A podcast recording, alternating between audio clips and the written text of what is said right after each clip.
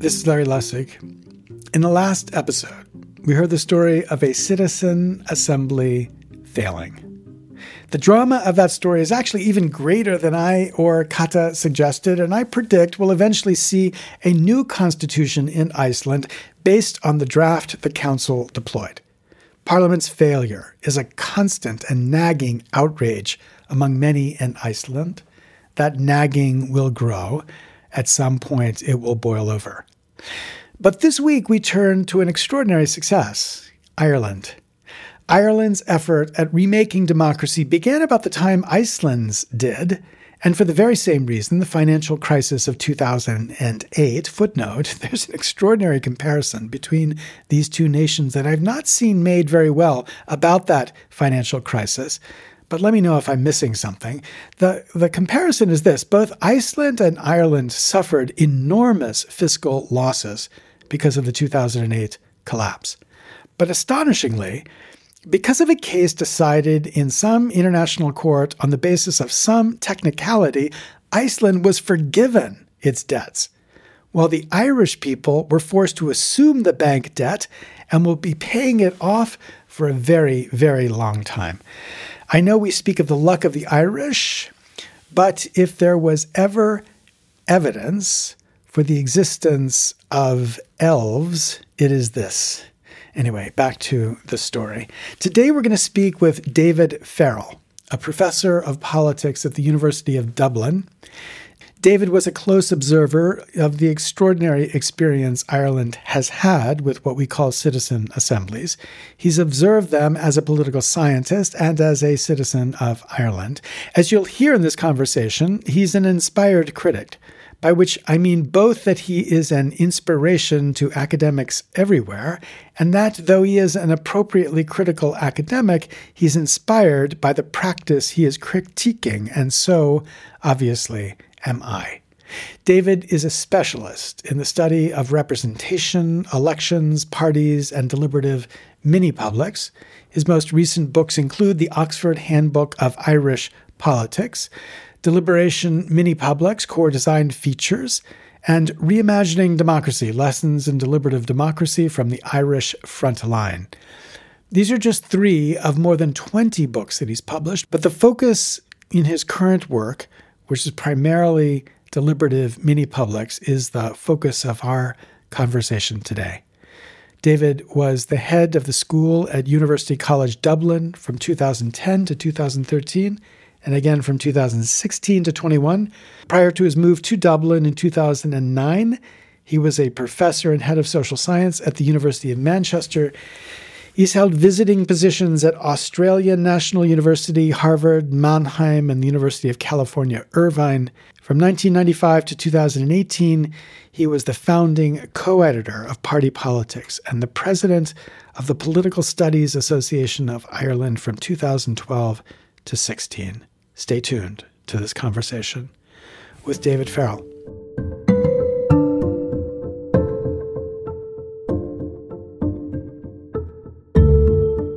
David, thank you so much. Um, most people in America, as in practically every American, has no clue about what's gone on in Ireland. What kind of extraordinary innovation has happened in Ireland? Not innovation in a historical sense, because obviously the idea of citizen assembly is something that we've had for ever since the beginning, really, of self government, um, but in a very modern sense. So I just want you to introduce the story to help us understand what got set up and why uh, it became so significant.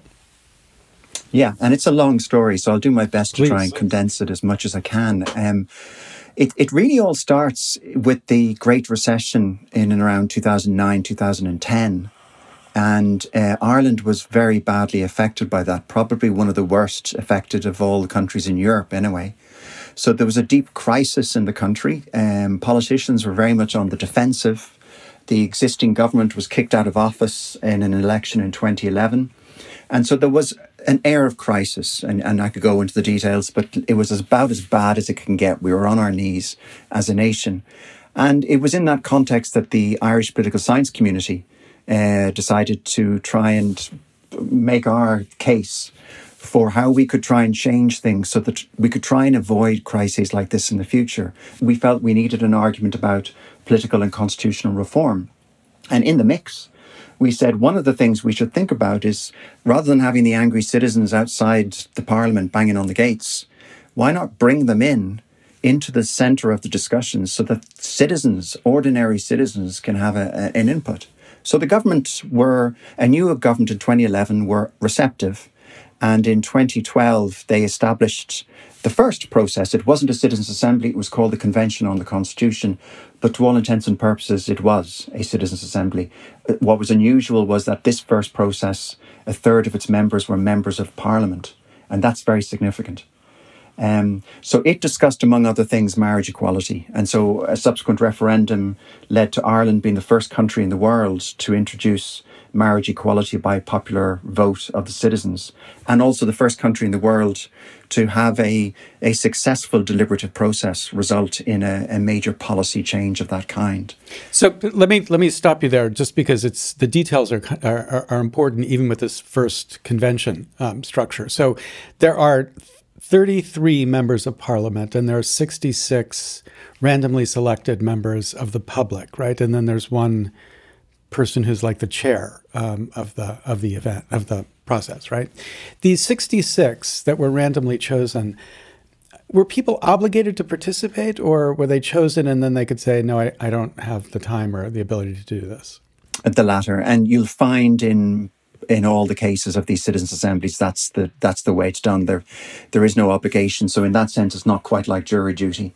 Um, and, and, there are details about the recruitment process which we could go into, which were far from perfect, at least in these early Irish cases. They've they've improved of late. Um, the 33 members of Parliament, four of those 33 came from the Northern Ireland Assembly, and the others all came from the uh, the Parliament, the two chambers of Parliament in the Irish Republic. Um, and they were not randomly selected. So they were proportionate to the size of the party uh, groups within the Parliament. Um, but the significance of it was that to this day in our parliament, we still have people who were part of that process, legislators, and who have very fond memories of being involved. They had first hand experience of being in the room, literally in the room, as part of a deliberative process. And if ever there's a reason as to why we've had so many of these processes since, that's probably the biggest reason. Mm-hmm. And that's a very important design choice that uh, we're going to see other countries weren't open to, I guess. They were much more skeptical of including parliamentarians. But I think it turned it, it turned out to be genius because it really got buy-in from the political process in a way that these systems don't necessarily assure. So that so that was pretty important. But then as you shifted to the process that began in 2016, that changed, right? So so that's that's the ongoing process that exists right now. So how did how did that get teed up, and and what's distinctive about that? Yeah, correct. It, it changed in in that we now adopted the title of citizens' assemblies. Uh, which is the the more normal uh, way one calls this particular form of deliberative mini public, and um, the, no one really knows exactly why they changed from the, what they did in 2011. But most people realise the probable reason for it was because the first thing that this 2016 Citizens' Assembly was asked to discuss was whether to legalise abortion in Ireland. And that that was an extremely hot topic. It, it remains a hot topic, as I know it is in your own country. Um, but it was clear that it the politicians, particularly of the mainstream right of centre parties, would have struggled to get any legislators willing to be part of a, a process of that kind. So that cleaned it up. It, it was made clear no, let's just run this as a regular citizens' assembly. So, how did it work with the abortion assembly? So, uh, the, the, assembly to discuss issues of abortion. So, it's a, it's again, it's hundred people, right? Um, Ninety nine participants in one chair. What does the chair have some cool Irish name for it, or um, is there some way to refer to the chair? We we would say Cathaoirleach in in okay, Irish. Cathaoirleach. Okay. Um, so, but these are randomly selected again. And tell us a little bit more about that process now, as we're talking about the regular citizen assembly process. Yeah, so the random selection process, which was used again in 2016, was the same as 2011, which is where the government civil servants who are running the process commissioned a survey company a regular survey company, and gave them the task of recruiting 99 people, which involved cold calling at people's doorsteps. So every 10th hmm. door, they'd knock on your door and they'd be looking for a certain demographic profile. And depending on who opened the door, they would make the invitation and hopefully the person would come. And as you may know, um, the more common way of recruiting for a lot of these deliberative processes is a different method. It's a two stage method where you send out letters and people self nominate. And Ireland has now adopted that in subsequent citizens' assemblies. But in 2016, it was this less perfect system. And I say it less perfect because one of the problems that you tend to find with this cold calling approach is that it's quite easy for me to say to the person at the, at the door, yeah, this sounds interesting, I'll do it. But I haven't shown much commitment in mm-hmm. engaging with it. And so, for that reason, what we tended to find with a lot of the early Irish processes was very low turnout and very high turnover of members. Mm-hmm. So, but the, so when did the sh- the citizen assembly process shift to being this more normal process?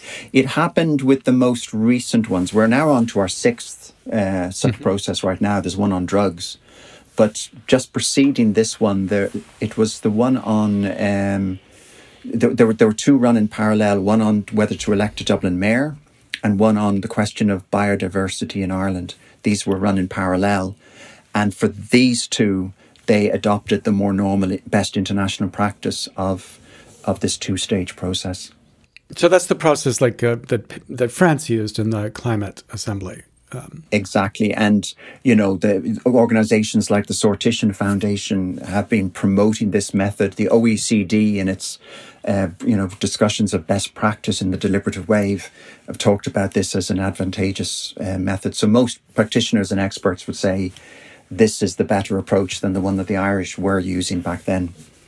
And why, not to dawdle on this question, but why has um, the jury method not been tried or considered appropriate. Um, you know, because you know, at least in the American the Anglo uh, American tradition, this is an important part of public service, a jury duty. Um, and it would seem that you could answer a question about whether you're really getting a random selection of the attitudes of people if you actually had an obligation to show up. So is it is it just too expensive or what, what would the what would the real limitation be?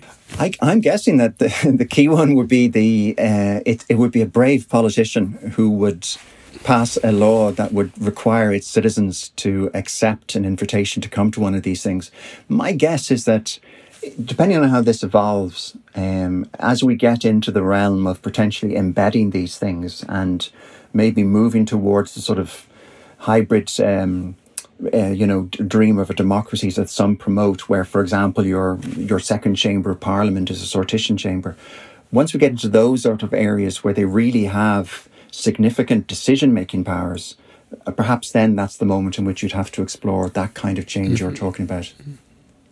And so, have people, academics who've looked at this gold standard process, the one that's now used um, most usually, where there's a general inquiry and then people volunteer and then a random selection from that, have, have, have academics tried to evaluate what kind of bias there might be in that group, or what way would we want to think about discounting because of a potential bias? There's a fair bit of, of academic discussion, as you can imagine, um, on this. And I think it's safe to say that everyone accepts that there is going to be a bias, that there is a bias. But one can always do one's best to try and control for that as much as possible. I mean, we know, for example, in the case of the deliver- deliberative polls that I know you're very familiar with, that, that is just as much a, a risk as it is with these these sort of citizens' assemblies type approaches. And you try to balance for that in terms of getting a sense of you know how the demographics m- might vary in terms of you know if they haven't been involved versus if they have been involved. That's one approach. Another approach which is actually quite interesting we see it in the case of many of these the british uh, citizens assemblies is that you don't just recruit on demographic you can also recruit on attitude. Um, so for example the, the when the british house of commons set up a citizens assembly on climate change a few years ago. Uh, they carried out in the survey to, in the recruitment. They surveyed people on their attitudes towards the climate uh, uh, climate emergency, and they reflected that in the membership. So there's there's ways in which you can try to mitigate the worst effects of this, but I think everyone accepts that you know, there's always going to be a bias. And I mean, I don't know enough about met, uh, research on jury duty, but you know, I'm I'm 63 and I've never been on a jury in my life, so it makes me wonder. You know, is is there a bias issue anyway? Even if you have supposed obligation. Yeah, no, it's certainly true. Jury duty has evolved in a very corrupted way. I mean, not only do people have lots of ways of getting out, the lawyers are pretty good at um, making sure it's not really a random representative sample that's sitting on a jury because they want people who are obviously going to be strong for their side. But but it's just the tradition of obligation that I think is interesting. Um, okay, so so that's the way they're selected. Um, and obviously, the early ones were extremely important around uh, questions of um, gay marriage, uh, and the abortion one was very important too. Tell, tell us, tell us what happened with the abortion um, uh, citizen assembly. Yeah, because the abortion one, I think, was where Ireland really showed how this could be done very well, um, and it's still held up as probably our, the best of the ones we've run so far. I mean, a little detail just to be aware of was that one that was appointed, that was set up in 2016. As I said, it discussed abortion first, but it had five other topics. Uh, that it had to discuss afterwards. I think it was five. It's way back in time now, but certainly a number of other ones. So you know, and, and they weren't run nearly as well. But the abortion one was a top priority for that government. And they it allowed the Citizens' Assembly much more space than had been the case, for example, when they discussed uh, gay marriage. Um, so that the Citizens' Assembly in the end uh, had five weekends, uh, five effectively five months in which the process of deliberation occurred. So that was one big positive about how that was run. But the second, and probably even more important, was a very clear instruction when it was set up on what would happen after it produced its report.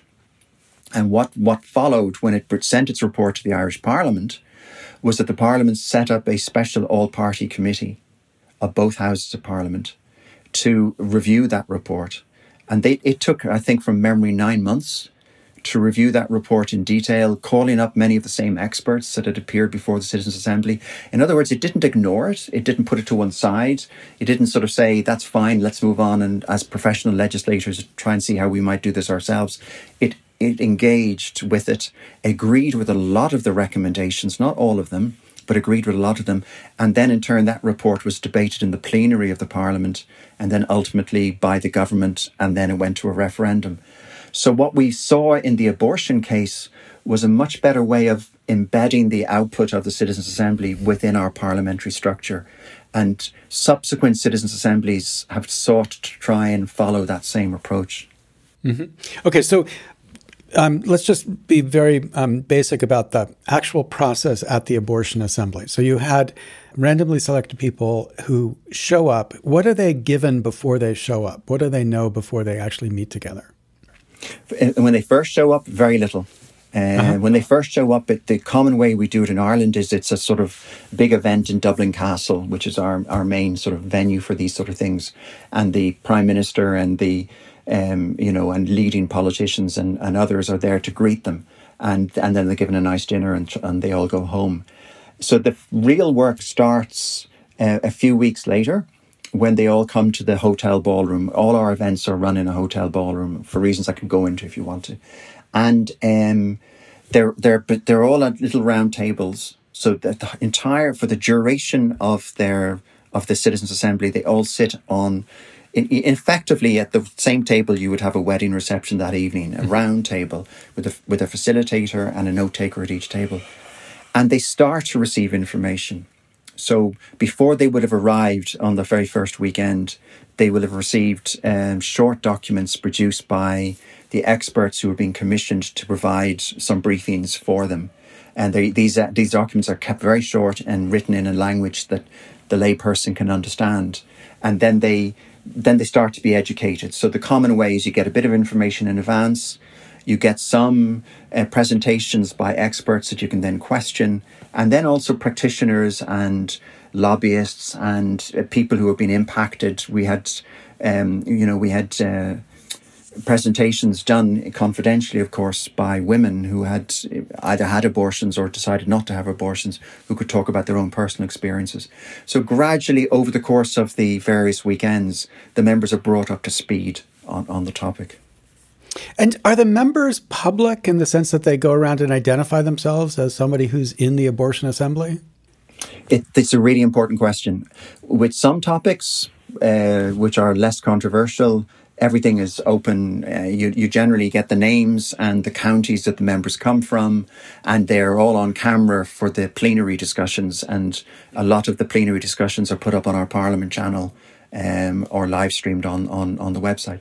When it came to abortion, uh, they, they treaded much more cautiously. members were allowed to indicate if they didn't want to be seen on camera. So their tables were positioned in a way that the camera would never pick them up. And the identities of the members were kept quiet for as long as possible.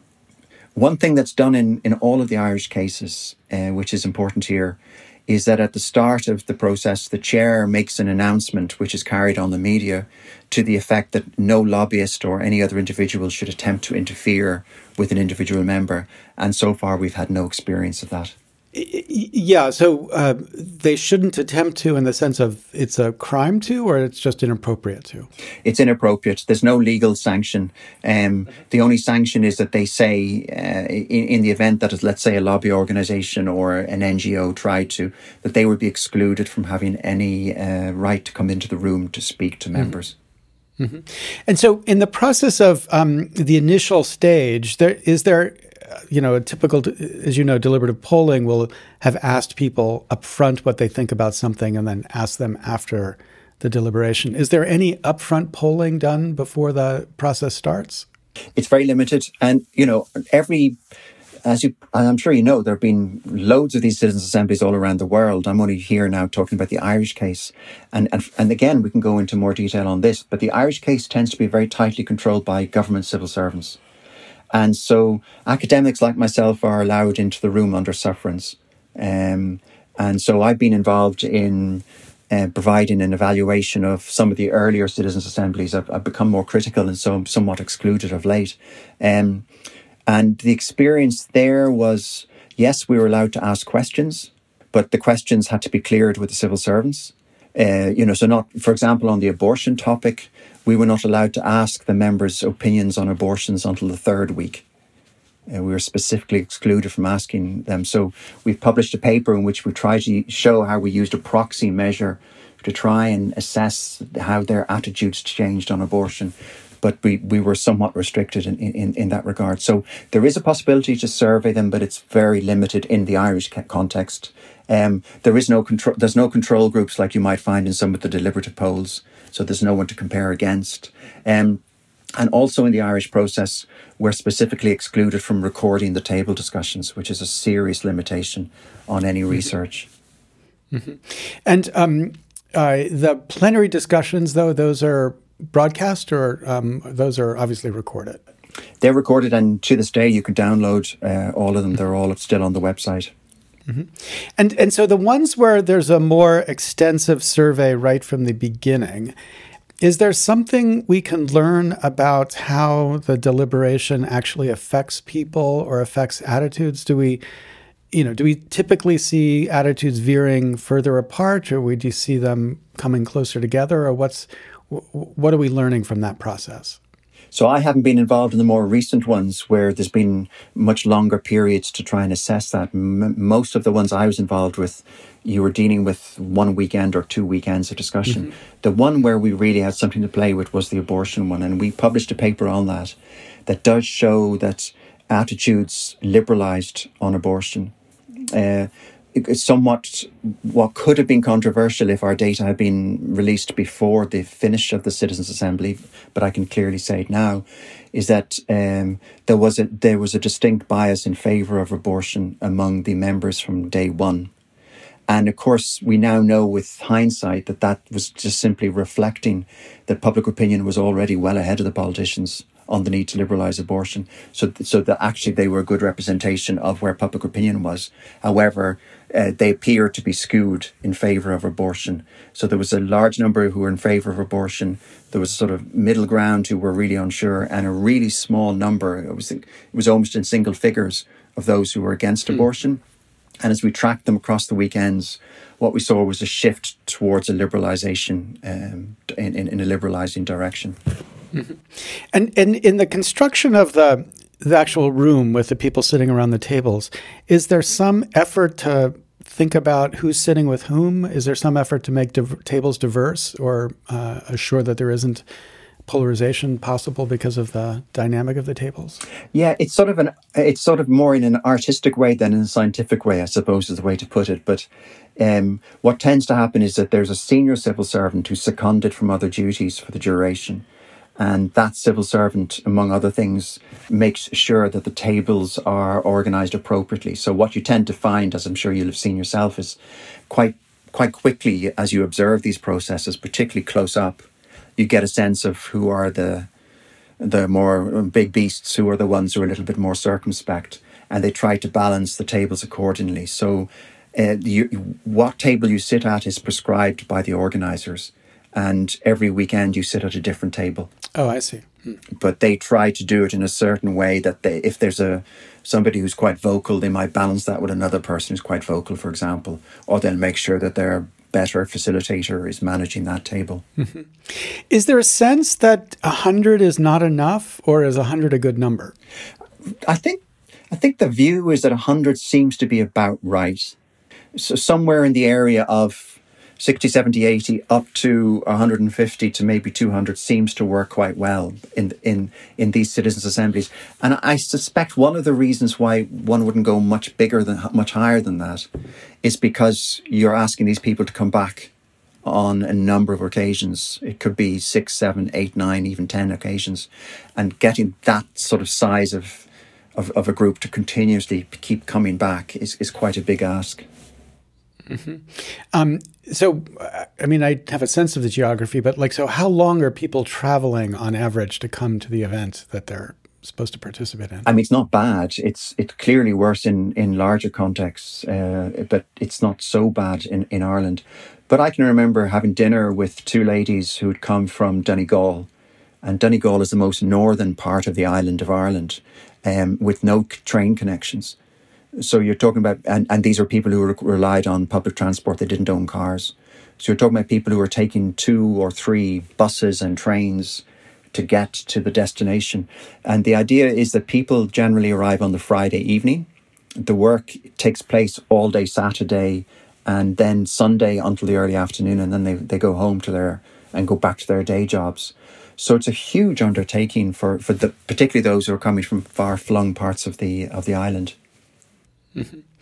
Um, so, gay marriage and abortion were obviously two issues that um, the parliament would have found difficult to address in a way that was really reflective or representative of the public for obvious interest reasons. Uh, and and both of them then produced something that had referenda that supported the ultimate. Uh, the the people voted in a way that supported the ultimate uh, liberalization in both contexts. Um, does, does that it, sort of looking at that experience and then the other referenda, which have been, you know, some of them quite technical, like should we have a mayor of a particular place? Um, others, you know, pretty existential, climate change, problems around population uh, aging and things like that. Is there a way to identify which types of topics it makes most sense to use an assembly for, as opposed to topics where ordinary government should be able to deal with it quite well? I think it's it's such an important question, and it's one that there's a lot of debate over. Um, I mean, you know, there's a specific Irish angle which you have intimated a few issues of in your question there, where some of the some of the issues that have been given to a citizens' assembly are frankly daft and should never have been given to a citizens' assembly. Some of them are issues that are showing a sort of sense of kicking a can down the road, where it it wouldn't shouldn't require a citizens' assembly to discuss it. And then there are some like the gay marriage and the abortion ones, which are exactly right. So, so there's a there's an Irish angle to that. And we know from best practice that's emerging, particularly in Belgium, there are ways around that sort of problem. But but you're also asking a more fundamental question about what are the right kinds of themes to give to a citizens' assembly. And I remember I used to give what I call the Ken Carty answer. Um, my buddy from British Columbia, who you, you, adopted this phrase from a friend of his about how you should never have a you would not want to fly an airplane designed by citizens' assembly. I remember I used to give that answer when I gave talks, and then a friend of mine said, "No, that's wrong, David, because." You wouldn't set up a citizens' assembly to design an airplane, but you might set up a citizens' assembly to parse out certain questions to it, you know, large or small, fast or what, you know. Um, so you, in, in theory, you could have a citizens' assembly on on anything, um, providing you frame it carefully enough so that it can be done that way. But but honestly, I think if you're really going to use this, because it's an expensive, cumbersome kind of device to use, I would be of the view that you should use it sparingly and for big, emotive, hot, normative inclined topics. Mm-hmm. I think that mm-hmm. they are the ones that work best. Mm-hmm. I mean, as I reflect on it, I would think that if you had a methodology that said, if you've got an issue where there's a gap, significant gap between what we know from general polling the public wants to happen and what we know the Congress or state legislature is actually doing, and that gap is sustained over a significant period of time, five years, let's say, then that seems to be the sort of issue that it would be ripe to put in a citizen assembly. Um, so, like gun legislation in the United States is a perfect example where there's overwhelming support for some kind of gun um, safety legislation in the United States. Um, but it's almost impossible to move in every single legislative context because of the effect of um, you know the gun uh, lobby. Um, so so that's um, money in politics. I mean, those sorts of issues are ones where we can observe this gap. And you might think of the assembly then as a kind of corrective, democratic corrective, where we have reason to believe the representative body is not actually doing what the public wants. Let's let's invoke a different process to test whether the representative body is correct or whether the public's, you know, in the sort of crass polling is correct. Is that would would you agree with that as a procedural description? I would indeed. I mean, I guess the only thing then is what um, enables or what uh, encourages the politicians to take that leap of faith and effectively hand over a degree of autonomy or, or you know agency on the issue to this other body. Yeah. I mean, you could even turn that into a political process. You could say that the president has the right um, to call an assembly, you know, every term that he or she is elected to. So president could call two assemblies if they're reelected. Um, or a, a, House of Congress could call an assembly where somebody moves, and if the House of Congress agrees, then you would call an assembly for that. Or state legislators or governors could call it. But you could identify a process where ordinary government could trigger an assembly, and then a process where citizens might trigger an assembly. But both of them could have like filtering mechanisms to say it does make sense to do it here because we do see a democratic gap. And I do have the intuition about airplanes, although I, I, I agree that there's all, all, sorts of value judgments about airplanes that we might put in. But I, am anxious about citizen assemblies that seem to call on ordinary people to make the sort of judgment that if I were called upon to make, I would say, look, that's what we pay you the big bucks for. Like, you know, what should traffic policy in downtown Boston look like? Well, you know, there are a thousand questions that take real science to answer, and I'm not going to be able to figure that out. But, you know, ask me about value questions about like who should be included in our democracy. I think everybody should be able to do that. Yeah, um, it's it's it's a really tough one. I mean, there are a few things there that occur to me. I mean, one is I can remember giving in a response to a journalist about the abortion topic in Ireland, and uh, you know, because what what happened at the end of all this was we had a referendum that changed the constitution, inserting a new clause that gives the power to the parliament to legislate on abortion. Straightforward. That's now the clause in our constitution. Whereas before there was a right to life of the unborn uh, equal to the right to life of the mother, which created this mad impasse. And I remember saying to the journalist, you know, if we hadn't had the Citizens' Assembly, we probably eventually would have had that referendum and we probably eventually would have had a legalisation. But the question that would have been put to that referendum would have been a very different question, but for the Citizens' Assembly. It would have, I'm sure it would have been inserting a clause that said abortion should be allowed in Ireland only under these specific circumstances and, and no, under no other, words to that effect. And mm-hmm. the game changing role of the Citizens' Assembly was that it educated the political class and the elite more widely about things that many of them readily admit they hadn't considered before abortion pills. The fact that in modern day reality, women were already accessing abortion in Ireland. Um, what do you do if you if you really strongly feel that a woman should have a right to abortion if she's been raped? How do you, in a judicial system, facilitate that in the time that's required uh, to have that. You know what I mean? So that it, yeah. it opened it all up in such a way that it was pretty clear after the Citizens' Assembly had concluded that old old thoughts about how to frame the question needed to be changed. And so I think the role of the Citizens' Assembly isn't just about guiding the politicians about where public opinion is. It's also about helping to frame how it is you're going to try and resolve this particular conundrum that you think you need legislation to, to deal with it for. So, um, I mean, you obviously are living in Ireland. You are, have been involved in this process. You've, you've been somewhat critical of the process, but I wonder, um, as you just kind of think as an Irish citizen, I'm assuming you're an Irish citizen. How is how do Irish people think about this innovation in Ireland? I mean, do most people know about it? And um, for those that know about it, do they think this is cool, or do they think this is you know, do they roll their eyes? Like, what what is the what's the reaction? I think it's safe to say most people don't know about it.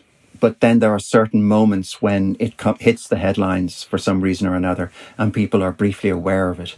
So we, we only have limited research to go on, but we know from uh, research we, we carried out during the referendum day on, on abortion, we know that from survey questions, a large proportion of the people, uh, about, I think from memory, it was two thirds, of respondents to a survey on polling day uh, were aware of the Citizens' Assembly, aware enough to answer correctly objective knowledge questions on the Citizens' Assembly. And we know that that had an impact on them voting yes. So it's it's sort of very indirect and hardly perfect information. We know, for, I know from uh, word of mouth from one of the civil servants who'd run one of the more recent citizens' assemblies. I haven't seen the data yet because they haven't been released. Um, that when they were recruiting they sent out all those letters in the stage one, and from international best practice suggests that maybe four or five percent will will respond, will send a response. In Ireland, it was ten percent. Wow! Um, and when they surveyed them, it's really high. And when they surveyed them, eh, apparently one of the reasons given as to why they sent their letter back um, was because they were aware of citizens' assemblies. So, so there is there is a, some knowledge of it, but I wouldn't say it's extensive, or certainly extensive enough for people to have formed strong views about the merits of citizens' assemblies. Mm-hmm. So, c- characterize your critique or the concerns that you've begun to identify in a way that helps us see what we might do better? Well, I've learned a lot in recent years because I sort of fell into the space by accident back in 2010, 2011. And I've become more educated on it because I've been involved in advising on citizens' assemblies in other countries, and particularly in Belgium. And to see how practice could be run much better than here in Ireland. And I, I think there are sort of three things I'd say uh, briefly on why I think the Irish case isn't perfect. One is, as I've been saying, it's run by the civil servants. And whatever about how it works in your country, in the UK style of parliamentary democracy that we've effectively adopted for historical reasons you can understand, um, the, the civil servant is the creature of government. And the civil servant is there to do the bidding of the government minister. And so that already creates a problem that it's so tightly controlled. It's not given to another agency as you see in other countries. The second problem is that the agenda is completely set by government. Uh, and that's how, as I said, you get some daft issues coming on the agenda, issues that people literally scratch their head. Why, why are we discussing this? Um, whereas in, in Belgium, we see some really good practice on how you can open up the agenda and democratize the agenda process, which I could go into. And then the third, and I'll stop then, is what happens at the outcome. Because the outcome it very much depends on whether the government are inclined to say, yeah, we'll go with that or not, which they did in the marriage equality and the abortion cases. But in so many of the other cases of Irish citizens' assemblies, they just ignored it. And again, there's good practice we're seeing in Belgium and other places of how you try to influence that output stage. You don't take the power from the politicians, but you there's some willingness on the part of the politicians to try and share that a little bit uh, with others. Okay, so um, you've had a lot of experience in Belgium. Would Belgium, like if some alien landed on Earth and said to you, David, tell me the place on Earth that's doing citizen assemblies the best, would you say it's Belgium right now? Mm-hmm. So, so help, so help us understand what's distinctive about the Belgium case. I think what's distinctive about the Belgian case you know, it's kind of interesting. Uh, I, I mobilized with a bunch of political scientists back in 2010, 2011. And independently, there were a bunch of Belgian political scientists, particularly led by a, a, a public intellectual called David van Reybrouck, who's, yeah, you know, David, great book, yeah. wonderful book, and done so much wonderful work in this space. But David was sort of a key figure, but there were a load of political scientists working with him. And we got to know each other in that year. And what was kind of instructive is, was, in a sense, we succeeded very quickly 2011, 2016. So Ireland was the trailblazer. Nothing much seemed to happen in Belgium until about 2018 or so. And ever since then, suddenly it's, it's really blossomed. And it's blossomed from the regional level. It's only now that the Belgian authorities are doing their first citizens' assembly at national level.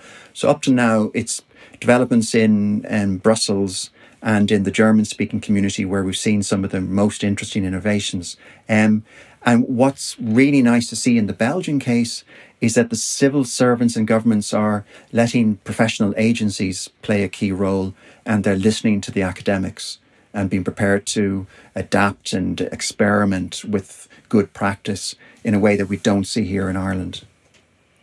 So, what, what have been the most um, interesting issues that the Belgian, you know, both at the, at the regional level or at the national level, have considered? I think it's too early to be able to give a definitive answer on that because both the well, the, the national one is only about to start. It, it's about to have their first national citizens assembly on a just transition.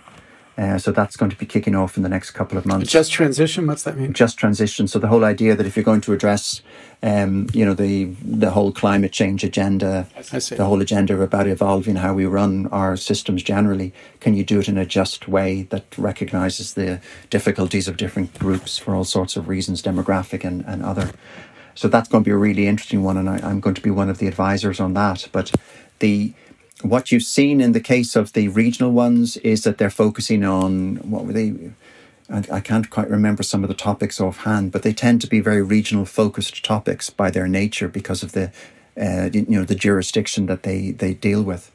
But w- what's really nice is the model that they're developing, rather so much than what we've seen in terms of output. So you know, briefly, the Ostbelgien model, which is the model for the German speaking community, not, not known that there is a third language in Belgium, which is the German, and it's about 90,000 strong. It's a tiny community with the most beautiful parliament in the world, I think, uh, in um, Eupen in East Belgium.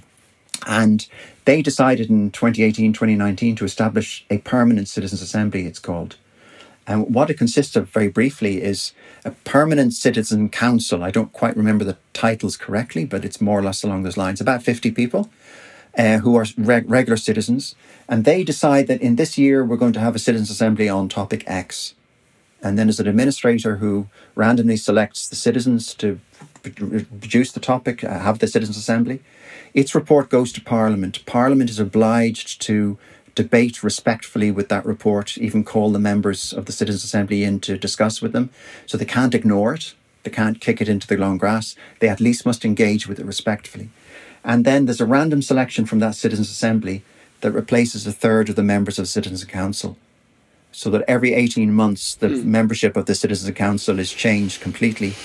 But critically, they've all been involved in these things. So they have some. And so you, you create this feedback loop um, and you create a system where the agenda is largely outside of Parliament, but par- Parliament is not obliged to accept it, but they're obliged, as I said, to treat with it respectfully. And I think once you play around with frameworks like that, you get a really interesting innovation. Mm-hmm. And and these are also people selected in the way you described. And are they compensated at all for participating? Yeah, the, the, the, common way is you, you give an honorarium of some kind. Uh, it's usually a token. It might be a hundred euro or so for a day, but there is some compensation. Yeah. Mm-hmm. And and like if I have childcare needs, are there extra st- uh, resources available to cover those needs? Yeah, commonly you get uh, childcare, um, and increasingly there's also an awareness of the need to engage all citizens, and in fact, not just citizens all residents in countries. So you're seeing a lot more efforts of outreach. And so if you're talking about people who have disabilities, that they're accommodated as well. So for example, in all the Irish processes, they have sign language all the way through. Mm-hmm.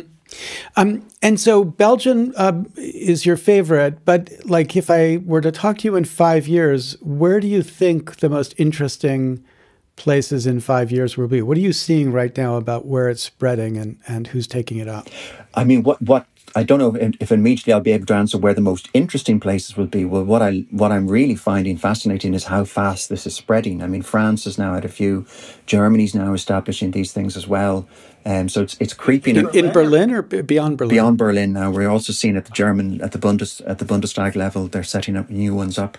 So it's spreading across more and more and more countries. I've mentioned the UK already, um, but actually, I think that the thing that's really interesting to watch is what's happening within the European Union. So they recently had a conference on the future of Europe, which concluded its work, I don't know, about a year or two ago. And at the heart of the conference on the future of Europe were four citizens' panels, they called them, but they were effectively citizens' assemblies, each with 200 members randomly selected. Um, and each given a set of topics. It, I won't pretend to say it was perfect, but it was fascinating to see this experiment. And one of their meetings was held in Dublin, and I was helping to facilitate some of it. So I was able to be a fly on the wall for this. And to be sitting in a room in Dublin Castle with uh, 12 citizens from also all different European countries, all speaking different languages, all of us wearing headphones, translators in Brussels translating simultaneously, documents being translated automatically as they were being typed up and as seamless as you could get it. So we're seeing multilingual uh, deliberative practices. And in the light of that experiment now, the European Commission, which is the body that drives the agenda setting process within the European Union, has now started the process of establishing citizens' panels to debate with it on proposed provisions before they send them to the Council and Parliament. So this, the European Union is now really going for this, and, and in a five years' time, I'd love to see how far that goes. Mm-hmm. So, if you look across the pond, um, it's a pretty desert like location, the United States. I mean, Canada has done interesting innovation around this, but the United States has not. You know, what, what do you tell yourself about why that's true? Is it just, you know, we haven't, we don't take seriously what's happening in Europe, or is there something that feels more fundamental about the failure for this to be picked up over here? It's such a it's such a tough one. It really is. I mean, um, I mean, we know there are eh, really important innovations in the United States, not least the work of your colleague um, Jim Fishkin with his deliberative polls, but also mm-hmm. the um, the citizen initiative review process in Oregon that it's spreading in other countries, including Switzerland, are now is now starting to use the CIR process there. So another American innovation that seems to be picking up. So we see pockets of it in certain parts of the US. Whether it's just the politics of size, whether it's just that your your political system just doesn't lend itself to it, I'm not sure. I mean, I do remember about eight years ago or so, I was part of a small group who were invited to a discussion in Chicago um, with an NGO that was looking into the possibility of possibly having a deliberative process um, in Chicago itself. And we had a two day discussion about how that would work and how it would operate. And my abiding memory of that two day was when we got to the second day where we were discussing uh, how how you would finance this. It, the amount of money that was being discussed was off the scale. I mean, an Irish Citizens Assembly costs about a million euro. Uh, the French one, I think, cost about three or four million, maybe five. The UK one cost about 500,000. Uh, these guys were talking 20, 30, 40 million dollars to run Why? one of these things. Because they were talking about well all the NGOs are going to get involved. You're going to need lawyers involved. If you're going to if you're going to have a referendum that might follow from this there's going to be all the uh, setting up that's going to have to be done and I don't know all the material that's going it just went on and on and on. And nothing ever came of the discussion. And uh, my guess is it was because it just looked like it was just going to cost too much and they didn't have the funds for it. So I don't know if it's just the complexities of your system the size of your country or just an unwillingness on the part of politicians yet to embrace it.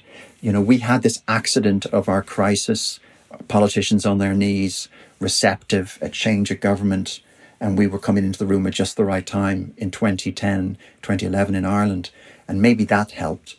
Uh, and, and maybe you still have to have that dreadful crisis, which you know, uh, we're optimistic there'll be lots of crises going forward in the United States.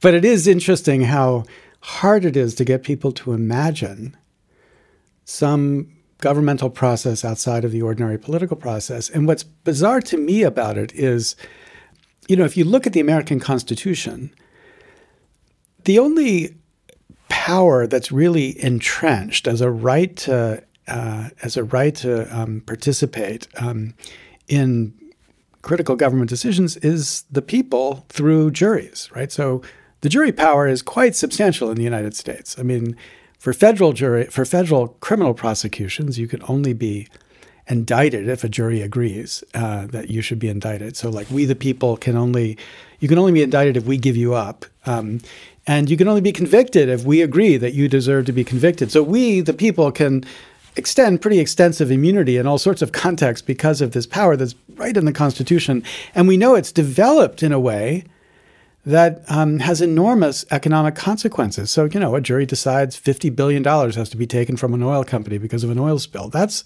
real governmental power exercised by ordinary citizens. You would think against that background of a system that has always handed to ordinary citizens enormous governmental power, not advisory power, like real power, take money or, you know, abominably execute people in the United States because of these decisions. You would think that tradition would leave people open to the idea that, well, maybe we should be doing this in other contexts too.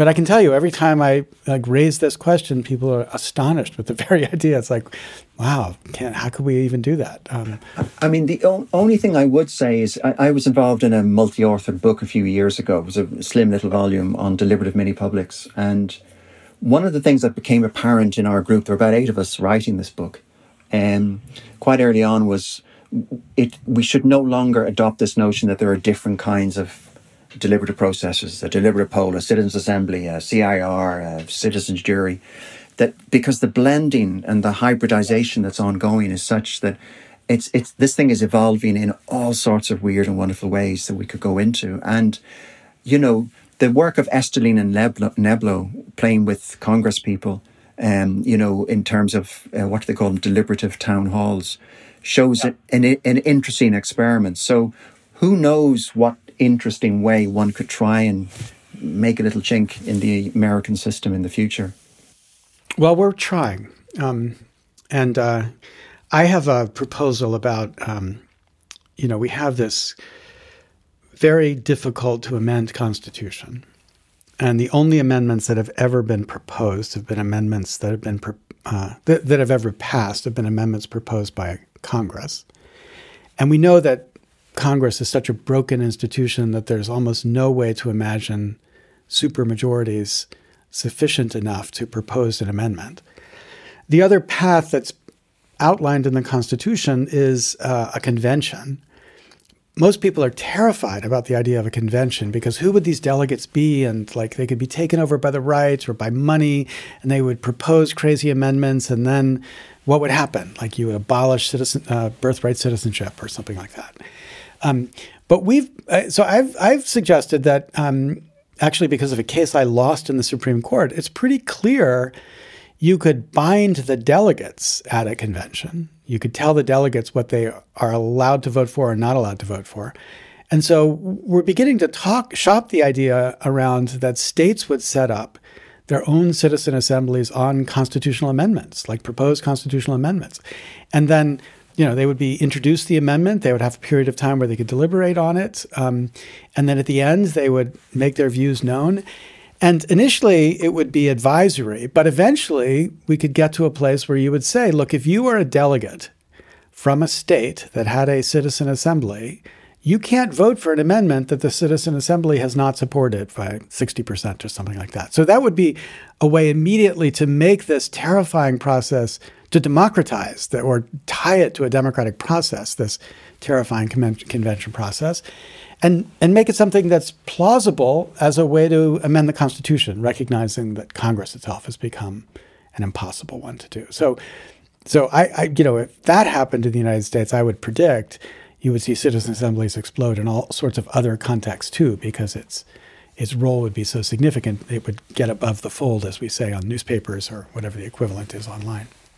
That sounds fascinating. And it reminds me, I have a colleague in, in Poland who runs um, citizens' assemblies where he gets uh, the mayor of the local city to agree to the establishment of the citizens' assembly, with, uh, including a supermajority rule. Um, I think it's 80%. So if the citizens' assembly votes 80% in favour of X, the mayor gives an obligation in advance that they'll implement wow, that.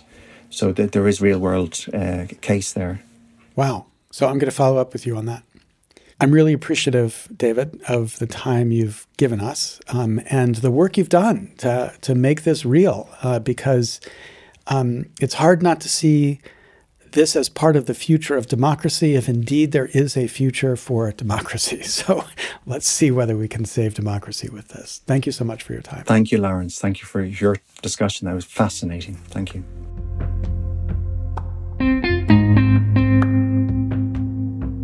This has been the 25th episode of season five of the podcast Another Way, produced by Equal Citizens, made by Josh Elstro of Elstro Productions.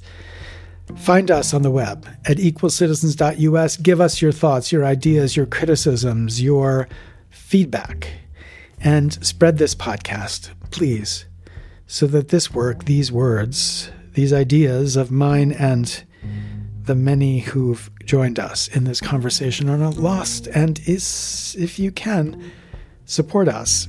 There's a big red button at equalcitizens.us to donate.